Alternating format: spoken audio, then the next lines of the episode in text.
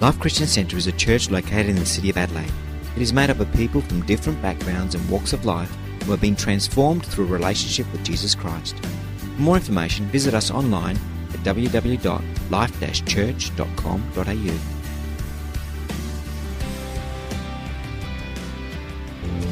Amen. Isn't it good to be in church this morning? Come on. Just so good to worship. Thank you, worship team, for leading us wonderfully in worship. Well, it's so good to have uh, Pastor Danny and Sharon uh, Guyamuchi who with us today. Amen. Can I hear an amen? It's like they're part of the family, and they are related to some of you. They are part of your family. Some of you. Actually, Danny and I are kind of related. We share some cousins and stuff, so there you go. Uh, Danny and Sharon, as many of you would know, are the founding pastors of Edge Church International, a church with um, a number of churches in Australia and also around the world. Um, Danny's a powerful speaker uh, whose desire is to see people grow and leaders grow. Uh, it's been a great encouragement to this church and also to me personally. Um, you know, it, it's one thing to hear from, uh, or to get information and knowledge from people that have gone through difficult times or how to get through a difficult time. It's one, another thing to hear someone who's been through the fire and got to the other side. And, you know, Pastor Danny and Sharon have been through some challenging times in recent times. And um, I know that we're, God is going to speak to us uh, this morning. I know. And so I just want to encourage you to open your hearts uh, and allow uh, the Holy Spirit to speak to you. Would you give Pastor Danny a big welcome as he comes to share this morning? Amen.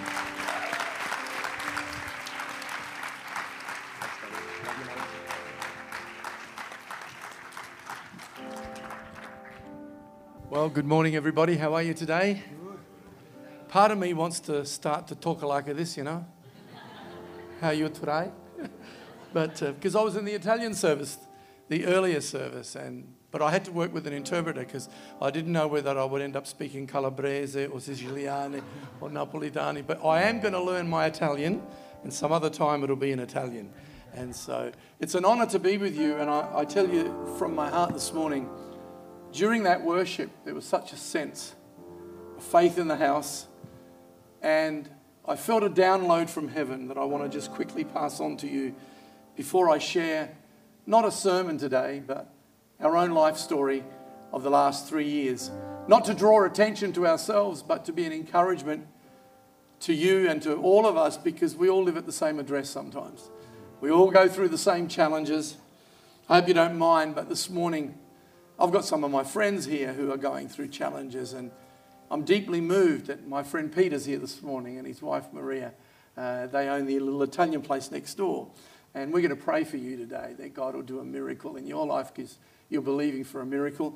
I've had other friends here this morning that have come for the first time, and I want to tell you God is good. Amen. And He's good all the time. Amen. What I felt during the worship is for many of you today is going to be a coming home to hope again. It's going to be a coming home to hope. Some of you are needing fresh hope. You're needing fresh energizing in your soul. And at the end of the service, we're going to pray to our amazing God. I can't believe that since two thousand sixteen, when our son passed away, and I will share that story in just a moment, that I've been around the world sharing from our pain. I remember one day just feeling I will not waste my pain. I don't want to bleed, but I want to bless with our pain. And in one church in South Africa, Johannesburg, I prayed with over three hundred people in one service, of a church of several thousand who had lost their children, three hundred people. After the first service this morning, I spoke to four people that had lost their kids. And I want to tell you, we all pain. We all go through stuff that at times we don't understand, but isn't it good that during a worship service, this word drops into my heart? It's a coming home to hope today. So I'm going to pray that that will be your story, because I'm tired of sermons that have the wow factor, but they don't have the what factor. What can I take home that can work for me? And so I believe with all my heart that it's a coming home to hope today. We're going to pray for as many of you that want to be prayed for today. Not that we carry anything, but God is with us in the midst of the storm. I love that song we've been singing. Pastor Joe and your beautiful wife and family, I just feel to say to you this morning, there's a new season of favor coming. I see a picture of rain. And during the worship, I could see the rain. And I felt God say, there's a new season of favour, and what took you a year to achieve will only happen in a month. And sometimes there comes in all our lives reversals, where God puts a dream in your heart and he reveals that dream, and it seems like everything goes in the opposite direction. And you go into a reversal, but my Bible says many are called but few are chosen. It's one thing to be called with the revelation that something's up ahead, but it's how we handle the reversals that prepare us for the release of that incredible dream. And what I felt during worship, and I always pray that during worship, if the worship is not plastic or just a show, and thank you team. In the early service, even the ones that couldn't sing Italian were singing Italian. I was impressed. And then found out they didn't know what they were singing about. And I thought, wow, that's pretty, pretty powerful. And what I felt, Joe, and your team, and this church, is that you've been found to be faithful. It's time for a release of more fruitful at a level like you've never seen before. And the word of the Lord is you don't have to do anything. You don't have to strive. You don't have to try to make it happen. It's going to come out of rest. There are times we are restless as ministers because we want so much for things to go well for our people. We shouldn't be ministers if we don't want the best for our people, because you can't lead what you don't love, and you can't lead what you can't read. If we can't read where people are at, how can we lead people from where they're at? And there's been times when you've just been faithful because you knew that's what God had called you to do. But there's a fruitfulness coming that you're going to sit back and go, well, only God could have done that because we ain't doing anything any different. And so, church, don't just support the vision this morning. Partner with it. There's a difference between supporting and partnering. And as you partner together, there's just something about to happen in this place that's been in the soil for a long time. And there's been prayers that have been prayed over many years, and sometimes we watch generations come and go, but he's a generational God. And each generation must declare anew to the next. And you're going to see a new generation of teenagers and young people rise up under your leadership that are going to carry a holy anointing, that are not going to be carnal. They're going to be lovely, creative, intelligent, world-changing young people. And yet not going to be embarrassed about their faith in God and their trust in God. So there you go. I just pray that makes sense to you today. I want to thank you this morning for your love and prayers. I'm going to try not to get emotional. Over the last three years, Sharon and I have been on a very interesting journey. Certainly not an easy journey, but I have some of my cousins here today who have been on our doorstep pretty well all the time through our tears.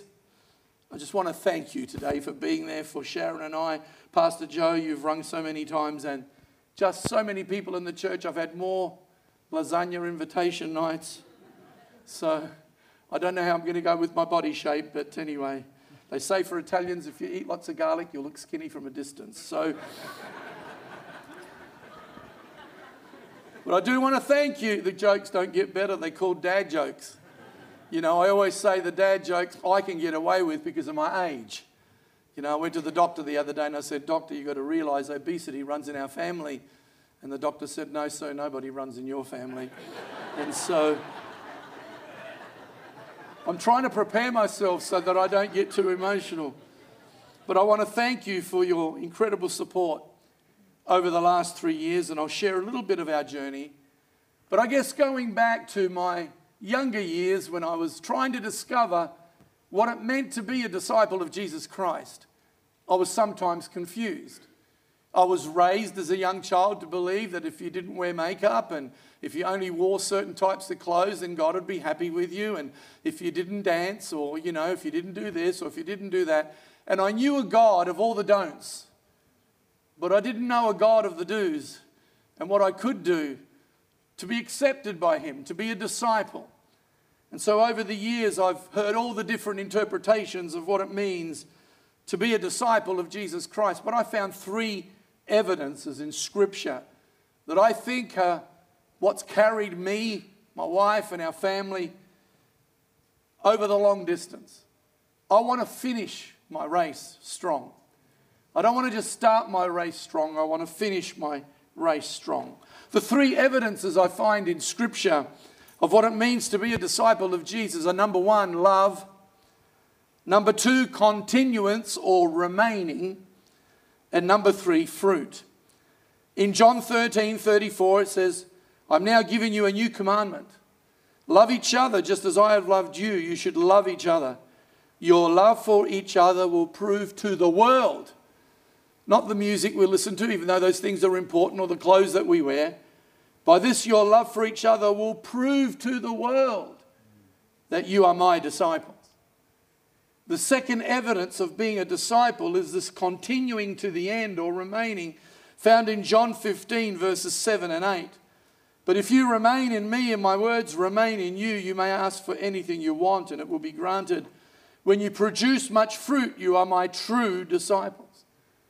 Of course, if we don't remain, we don't produce fruit. In nineteen eighty-three, I went to Bible college and all of us heard the same Old Testament survey messages. Pastor Greg Johnson was my, one of my pastors in the youth group.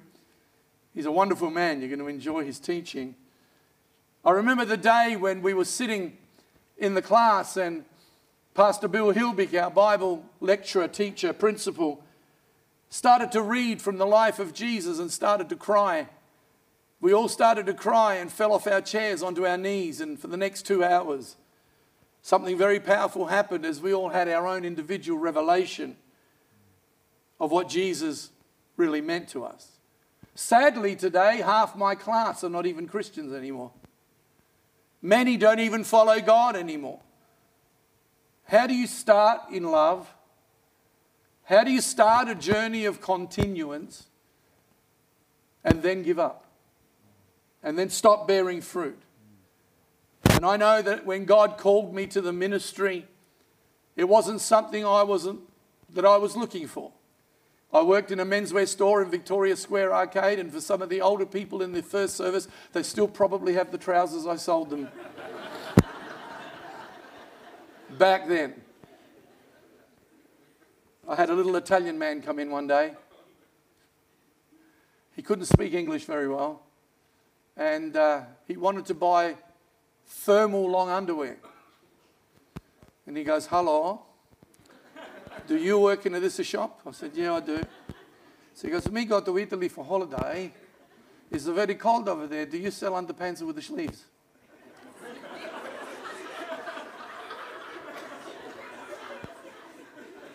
I was happy selling underpants with sleeves. It was a new trend.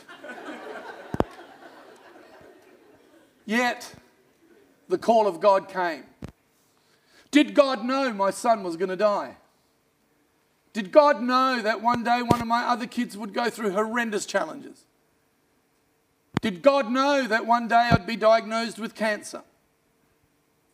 Did he know that when he called?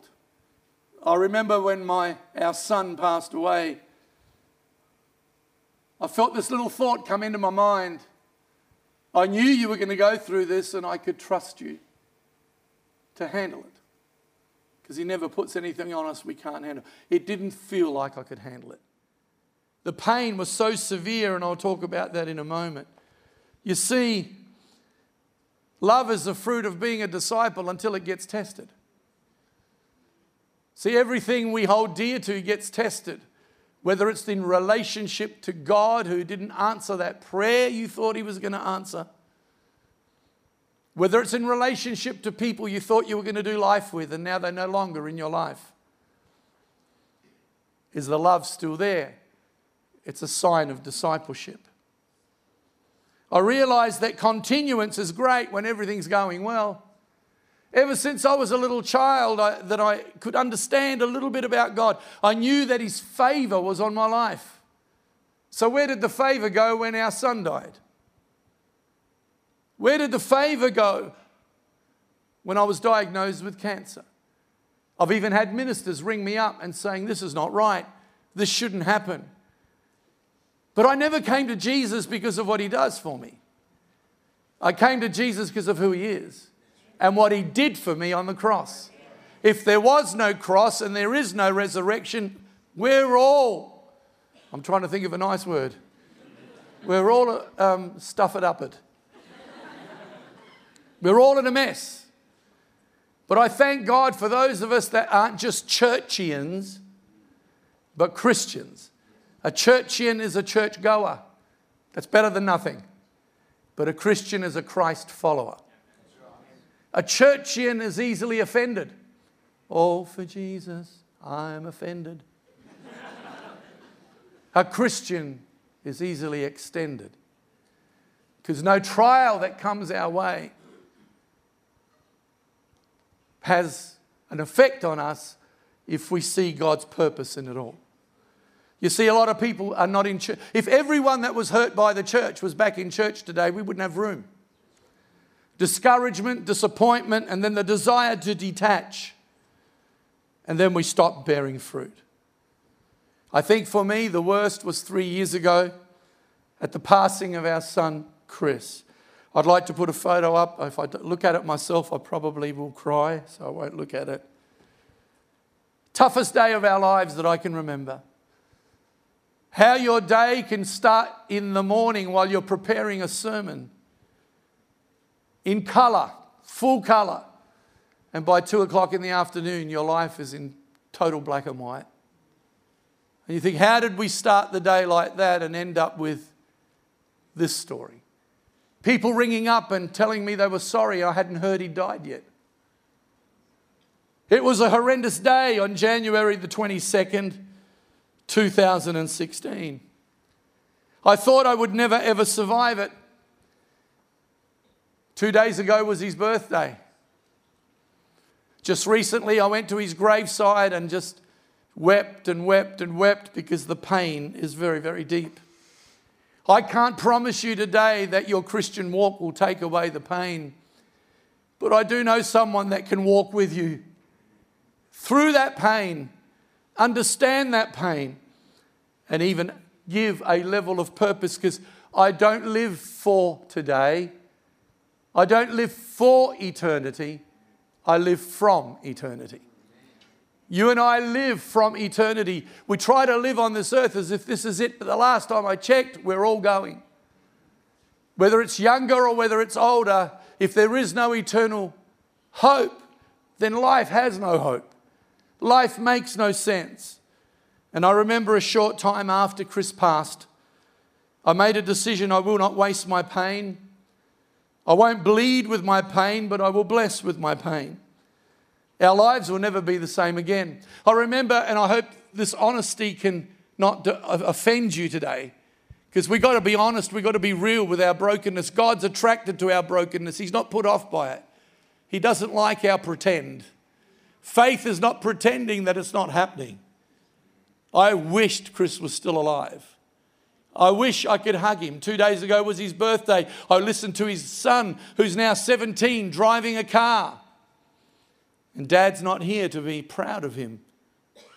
Breaks your heart. You hear his voice and it sounds just like his dad.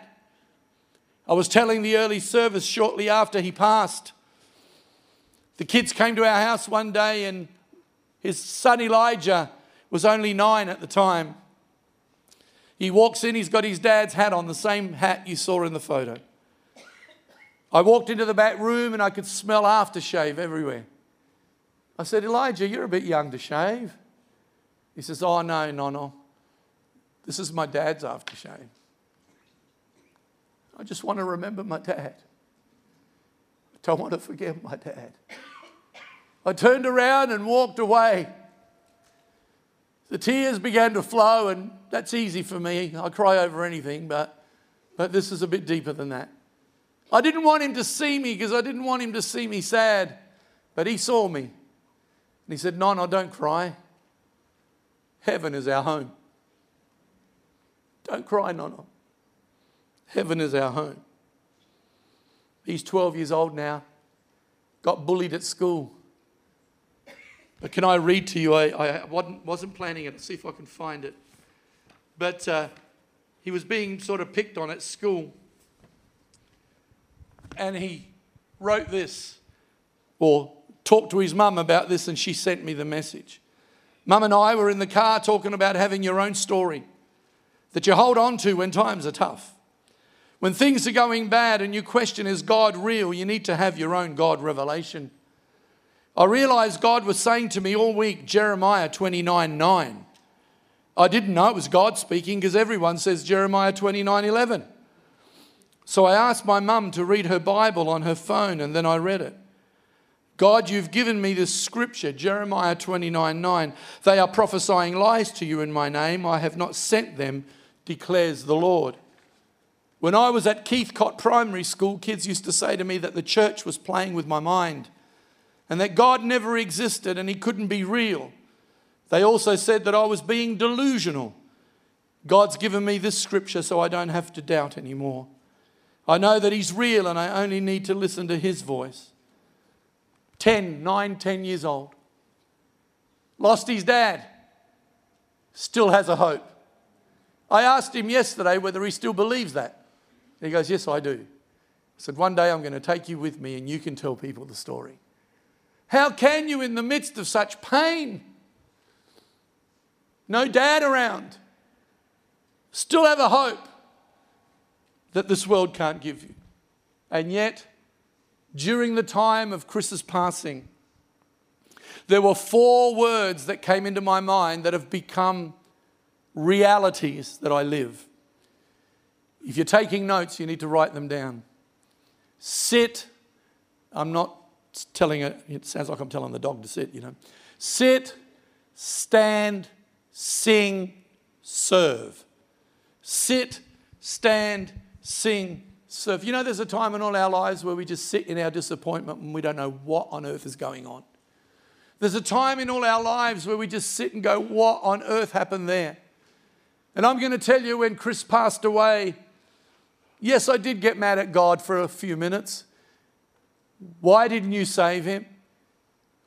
Why didn't you deliver him? He was doing your work, God. He was being a youth pastor at a youth camp. God gave me the opportunity a few days before he died. He never came to our church on a Sunday because he was a pastor at another church. And the Sunday before he passed, they had a Sunday off at their church, and he drove me to church that Sunday, the last time we were together. I said, Chris, I love you. Maybe we should do Route sixty-six together because we both love cars. Maybe we should do this or do that. And he goes, Dad, it doesn't really matter. I'd love to do it, but my life's in God's hands. On the way home, he told me that he loved me. I didn't know that was the last time I would ever speak to my son. And I'm thinking, God, why? And there's a time in all our lives where we're gripped by doubts. But something I could not shake was that I knew too much about God to have unbelief. You see, you can't do God through other people. You've got to know him for yourself. And because I knew God for myself and he had done things in my life, ten promises he gave me when we planted our church that came to pass. Never told me my son was going to die, but the promises he gave me did come to pass. Miracle after miracle. Sitting in my office and getting drawn to go and visit someone. Turn up at their doorstep and I didn't even know where they lived. But I knew the suburb and I found the house.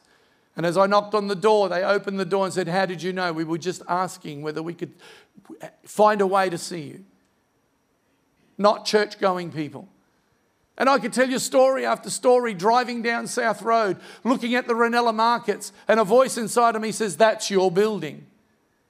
We had no money, but within a few months we were in that building, and the rest is history. So I realized that I could sit in my doubt and fear, but at some point, I couldn't stay there. But the beautiful thing is that when you sit in your doubts and your fear, God brings other people around you to carry you when you can't carry yourself. One of our pastors came to my house with a book from a man called Nicholas Walterstorff, who is a Bible teacher. Lost his son. His son was twenty-five years of age, died in a mountain climbing accident. I couldn't read the Bible because I was too scared. But I read this book because I thought this man will understand. He lost his son. And this is what he wrote. The pain of the no more outweighs the gratitude of the once was. Will it always be so? I didn't know how much I loved him until he was gone. Is love like that? When we're all together, we're not all together. Job chapter seven says he will never come to his house again. His place will know him no more. It's hard to bury a child because our parents belong to our past, but our kids belong to our future. Does enduring while crying not require as much strength as never crying? We don't need to mask our suffering. I shall look at the world through tears.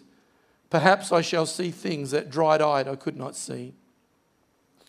And while I don't have it all worked out today, I realised that God wasn't mad at me for being in a posture where I couldn't do anything but just sit in my pain. But God brought other people along, and one day I received a book in the mail by a man called David Schaefer, who's an evangelist, who lost his wife and his daughter. His daughter was on R P A and she was on the operating table, and the operation went well, but something else took her life, having an organ transplant. He loses his wife and his daughter, and one night as an evangelist, he goes, I don't know what to do. And someone said, oh, there's a crusade on on the Gold Coast, and there's a guy with a funny Italian name, Danny, if you go to Google, it'll be Guglielmucci. And I was speaking on the Gold Coast, and he walked in, and I was doing a series of messages on Mark chapter two, where four nameless, faceless guys took a crippled man to the house where Jesus was. And I'd been preaching that night that we all crippled sometimes. It might not be physical, but it can be spiritual, emotionally, mentally. The loss of a dream. And I remember saying, you know, there are four kinds of people in the church. Some people in the church never want to get on the stretcher. They don't want to tell you they're broken because you might reject them. Thank God those days are gone. And the church is welcoming broken people, because Jesus would rather have you broken than not have you at all. And when he has you broken, he can make you whole. Some people never want to get off the stretcher. Some people never want to get on. I know people that will create problems so the church will be there for them, because they don't want Jesus, they want you. And that can really be a challenge for pastoral care. In fact, we started a whole pastoral care program in our church on this passage of Scripture. Who needs to get on the stretcher? Who needs to get off the stretcher? Then other people carry the stretcher, because if I'm in leadership, everybody thinks I'm strong. And on the inside, you could be falling apart. And then there's those that know that Jesus didn't die on the cross so that we're forever on a stretcher. But there are times we need one. And when we get off, we'll get a breakthrough and land at the feet of Jesus, just like that man did. And I remember preaching this message, and now he sends me a book that he's written based on this kind of teaching, and writes me a note, Dear Danny, now that you are in so much pain yourself, will you take a leaf out of your own preaching, a leaf out of your own book, and let us carry you? It's okay, we can carry you. I know, again, my cousins, family, many in this church have just been there for us when we didn't know what to say or do. And so there's a time when we sit, and doubt is not the same as unbelief. We can all have doubts, but I didn't have unbelief because I knew too much about God. And that's why, number two, I can stand again. You see, I can stand again in the midst of all my pain because of all that I do know about God. I can't exchange what I don't know for all the things that I do know, because they outweigh what I don't know. I'm never going to be able to take the God of the universe and put him in my understanding. And our son, Chris, used to say, Dad, if we can put God in the fullness of our understanding, he stops being God. Try telling a two-year-old why she shouldn't hold a sharp knife. They won't fully understand. And here we are, created beings trying to understand the God of the universe. We'll never understand everything, but we can understand enough to know that he's real, to know that he speaks today, to know that he leads today. And I remember saying to God, and I'm not embarrassed to tell you, God, I don't know where to start in my Bible, because if I open up and I find a psalm that says you're my protector, how come you didn't protect Chris?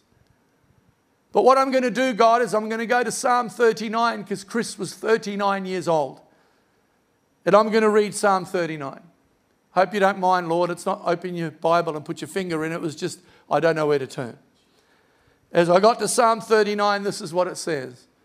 Lord, remind me how brief my time on earth will be. Remind me that my days are numbered. How fleeting my life is. You have made my life no longer than the width of my hand. My entire lifetime is just a moment to you. At best, each of us is but a breath. Chris was thirty-nine. Shortly after, because I journal every day of my life, I try to journal. My Old Testament scripture was Deuteronomy twenty-nine twenty-nine. The Lord our God has secrets known to no one. We're not accountable for them, but we and our children are accountable forever for all that he has revealed to us, so that we may obey all the terms of these instructions. I knew when God called me. I knew the day at Victoria Square when I got on the bus. One of the pastors from Paradise had come into the menswear and said, we believe God's called you into full-time ministry and you need to get a word from God for yourself. I had a big, big Bible that I used to read on the bus. I used to, used to get on at Victoria Square and I'd be asleep by the time I got to North Terrace. Our stop at Ingle Farm was the third last stop. Many times they would have to wake me up at the last stop and I'd have to walk home because I'd miss getting off the bus because I would sleep. But this particular day I got on the bus, and they used to have bus tickets in those days. And as I got my bus ticket, there was a saying on the back, and it said, whatever's round the corner, God's already there. My scripture on the, on the bus, and I didn't sleep this night, was Isaiah forty-one nine. When you go through the waters, I'll be there. Do not fear, I have chosen you from your mother's womb. I thought, that's good because I can't swim, so must be God. And so on and so on and so on, that I realized I had to stop sitting and I had to stand again on the things that I knew about God. And then number three, I had to sing again. Now, singing is not singing with our voice. Singing is a posture. It's a posture of faith. It says in Philippians, rejoice in the Lord always. And again, I say rejoice, writing it from prison to the Philippians. It doesn't mean you go around laughing and singing all day. I didn't feel like singing, but singing is a posture that says, though the fig tree does not blossom and there be no fruit on the vine, yet will I rejoice in the Lord, the God of my salvation. I would go to church and people didn't know what to do with us. People would come up and just say hello and walk off. They didn't want to upset us. I'd cry my eyes out during worship and people thought, oh, he's just touching God. No, all I could see was my son's coffin and the day of the funeral. Sunday after Sunday. So why go? Because I want to re-choice to rejoice every day. It's a choice because I know too much about God to walk away. You see, so I could stand again. I could sing again. I could sing again because we have eternal hope. You see, when Paul wrote to the Philippians from jail, he actually challenged them. He actually said, you guys, you need to get your act together. I appealed to Yoda and Sintichi. Now, she wasn't in Star Wars, but she might have been. Because you belong to the Lord, settle your disagreement. So Paul's writing from prison. And he's going, you live in Philippi, but you should, but you really are ruled by Rome. You are citizens of Rome and you are citizens of heaven. And because of heaven, do your life on earth with the accent of heaven. And he challenges them to do relationship well. Isn't it amazing when you get cancer, you want to fix all the broken relationships? Why do we have to wait to get cancer? We should carry the accent of heaven now. It says, rejoice in the Lord always. And again, I say rejoice. That's a choice to have a positive faith posture no matter what. And I realized I had to do that.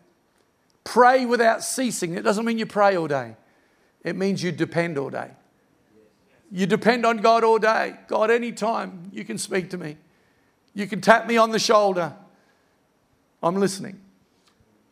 and then the peace of God that passes all understanding. We want the peace of God, but we fight with one another and then we lose our peace and we blame God. Not here, but, you know, in other places, you know, in our families or whatever, in our workplaces. And I realised the church has lost its accent. If you go to my dad's place, you're not going to find him cooking dim sims in the kitchen. He's Italian. You're going to smell the sauce. You see the plastic flowers out the front yard, and you know there's an Italian living here. You see the big fence with the big white balls on the fence? Yeah, you know who's living there. Years ago, the Valiant was there too. That's gone now. See, his culture and his accent give him away. And as Christians, the church has lost its accent. I believe this is one of the many houses God is raising up in a new day to restore our accent back.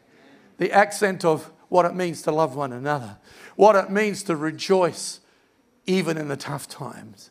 What it means to depend on God and pray without ceasing. So the peace of God that passes all understanding becomes our portion. And then we practice our faith. So the people outside of the family of faith go, they are real. They're not churchians, they are Christians. And I believe with all my heart that even though our journey's been very, very sad, and it's been very, very difficult, the last one is serve. I serve Jesus today because of the resurrection. If Jesus Christ had not risen from the dead, then let's go and start a business together. We do a good job. We Italians could do a great job. We're not all Italians here today, but we could, do, we could all go and do a great, great job in starting different businesses. But the Bible says in First Corinthians fifteen, if he rose from the dead, then it's worthy to serve the living God. If the resurrection didn't happen, this is just religion today. But because of the resurrection, it says in Second Corinthians five fifteen that he died and rose from the dead so we can serve him. What makes Christianity different than any other religion is we don't have a dead leader, but we have a living leader. His name is Jesus, and he's alive today. And I can sit, and I can stand, and I can sing, and I can serve because of eternity. Country and Western singer Loretta Lynn wrote a song, "Everybody wants to go to heaven, but nobody wants to die." She lost two children before she wrote that song. I'm writing a book at the moment called Singing in the Pain. Because sometimes you just got to sing in the pain. I serve God because I know him personally. I love him, and because of the resurrection of Jesus Christ.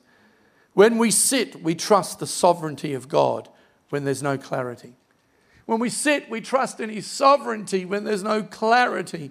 When we stand, we express our faith in the proven promises of God. When we sing, we show our resolve, I have decided to follow Jesus. And when we serve, we show we are citizens of heaven. Many of you know the song, I have decided to follow Jesus. No turning back. The lyrics are based on the last words of a man in Assam, northeast India, who along with his family was converted to Christianity in the middle of the nineteenth century through the efforts of a Welsh missionary.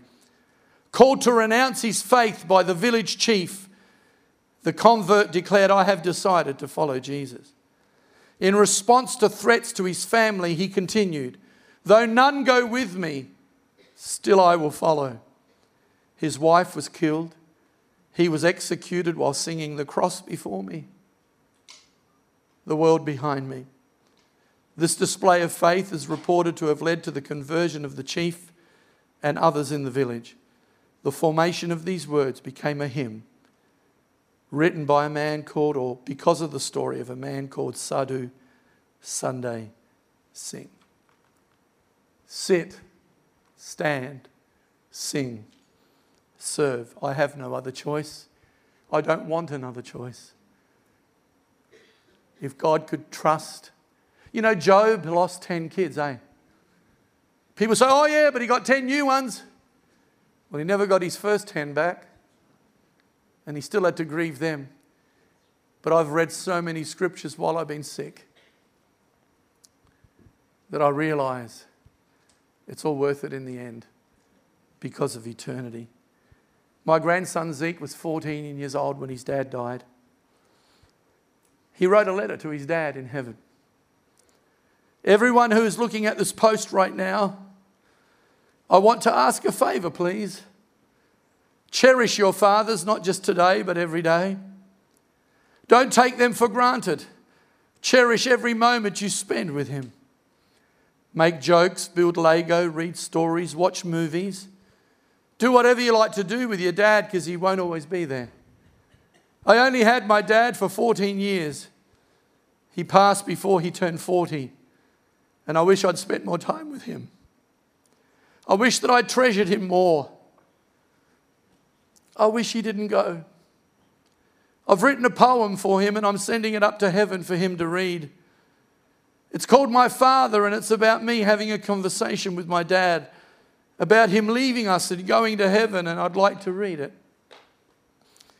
Please, my father, I beg you to stay. Don't worry, Zeke, we'll meet again someday. Help me, father, I'm so upset. You were someone I'll never forget. Come, my father, we need you here. Don't worry, Zeke, I'm always near. Hey, my father, why'd you go? God has his reasons you'll never know. Dear my father, you're forever in my heart. From this day forward, we will never drift apart. Goodbye, my father. You were my own. It's okay, Zeke. Daddy's home. Breaks your heart, but grateful for the hope. Grateful for the hope of eternity. Eight months ago, I was diagnosed with non-Hodgkin's lymphoma. I went from being told I had cancer to Sharon and I being asked what we would do if they had to put me on life support and whether to turn the machine off or not. You see, they were about to give me blood transfusions and didn't know if I'd react. twenty-four blood transfusions later, there were moments I thought I was going to see heaven. But in the midst of all that blackness, there was a peace I couldn't describe. That peace that I spoke about out of Philippians was no longer a sermon. It was my substance. It was so deep I couldn't shake it. His presence was amazing, and his purpose never left me. Even though I wasn't in a pulpit for eight months, God gave me a platform. One of my surgeons who came into the hospital to look after me asked me about my son's death, and I showed him the last sermon my son had prepared to preach. Tears in his eyes, he said, my dad died this year. I've got to go home to visit my mum. She lives outside of Australia. I want to give her the hope you've got. He said, do you pray for me? Surgeon. He said to me, do you pray for me? I said, yes, I do. The man came to bring the food after he left. He said, are you Pastor Danny? I said, yeah, I am. I used to go to your youth group years ago at Paradise. I don't go to church anymore because my life is full of addictions. I don't know what to do anymore. I hate myself. Talked about how he doesn't want to live. With tubes in my arms. There's a lot worse than me out there, so I'm not trying to be self-serving here. I'm telling him about the hope that he can return to. I got to meet Peter only a few days after I got out of hospital. He's here today. Love you, Pete and Maria. And heard about his journey. And I realised you don't need a pulpit like this.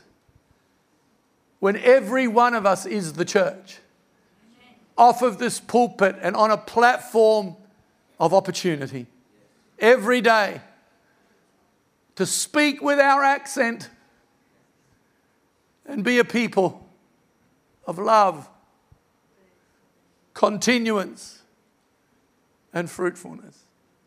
My prayer today, I wonder if the musicians can come and if we can bow our heads in prayer, is that whatever you're going through today, maybe you are fighting an incurable situation. Maybe you've been given a wrong or a terminal diagnosis. If we can settle the issue of eternity, then everything else is a bonus from there. I could honestly say to you that if it was my time to go, I was ready. There was no fear, there was no darkness, there was no overwhelmingness. It was just, God, I trust you. God, I don't want to die. I wasn't pessimistic. I don't want to die. I want to live, and I believe you've put a message in my heart. But if it's my time, I guess I'll see my son. But that was a bit selfish because I've got a wife and grandchildren and people here that need me to be around. So I said, God, you wake me up in the night with messages. I'm in hospital with tubes in my arms and I'm waking up with messages, putting them on my phone. And I realized I had more to do. But I said, whatever, I trust you.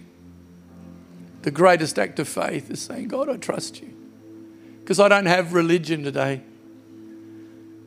I don't have a worldwide ministry that looks at me. The more you go through stuff, the more you want to hide from being seen, but you want him to be seen. I want to take this opportunity to thank you, those of you that have known me for thirty years or more. I want to thank you for still standing there today and honouring Jesus. I've served God in another part of the body of Christ up till now. Now I'm free to move around the body. And to be here this morning is an honour for me because I've always loved my roots and I've always loved where I came from, because God makes no mistakes. But if I can be a small encouragement to you today, it's worth it. So maybe if we can bow our heads in prayer. And maybe you're here today and you don't have that sense of eternity in your heart. You don't have that sense, if I was to die, I know where I'd go. Because if I was to die two minutes after this meeting, and I hope it doesn't happen, but I know where I'm going. And you can't just have that knowledge in your head. You've got to know it in your heart and in your soul and in every part of you. And if you say, Danny, I, I don't want to be religious, but I want that peace. I want that presence. I want that sense of purpose. All that happened in the hospital and since is that my purpose never left me. Without a pulpit, I still had a platform. God has a platform for you. He has a peace for you. He has a presence for you. But you have to surrender and say, Jesus, I'm not a spiritual guinea pig you experiment with. I'm your child. And I surrender my life to you. And if you've never had that peace, and today you go, God, I want that peace in my heart. While every head's bowed and every eye closed, it starts by asking Jesus to come and make his home with us by forgiving our sins and taking away the blockages and becoming our friend. If that hasn't been your experience, but you want it to be today, I'm not going to embarrass you. I'm just going to ask you to lift up your hand and I'm going to pray for you today. Is there someone today? Lift it up high and I'll see it. And I'm going to pray for you today. Thank you. God bless you. Thank you. God bless you. Anybody else? I just felt, yeah, thank you. God bless you. Thank you. God bless you. That's very, please, we're not going to embarrass you. Thank you. God bless you. This is not coming to a lucky dip. This is not coming to a free special or, you know, this is believing that God is who he said he is and responding by accepting him and then walking with him from there.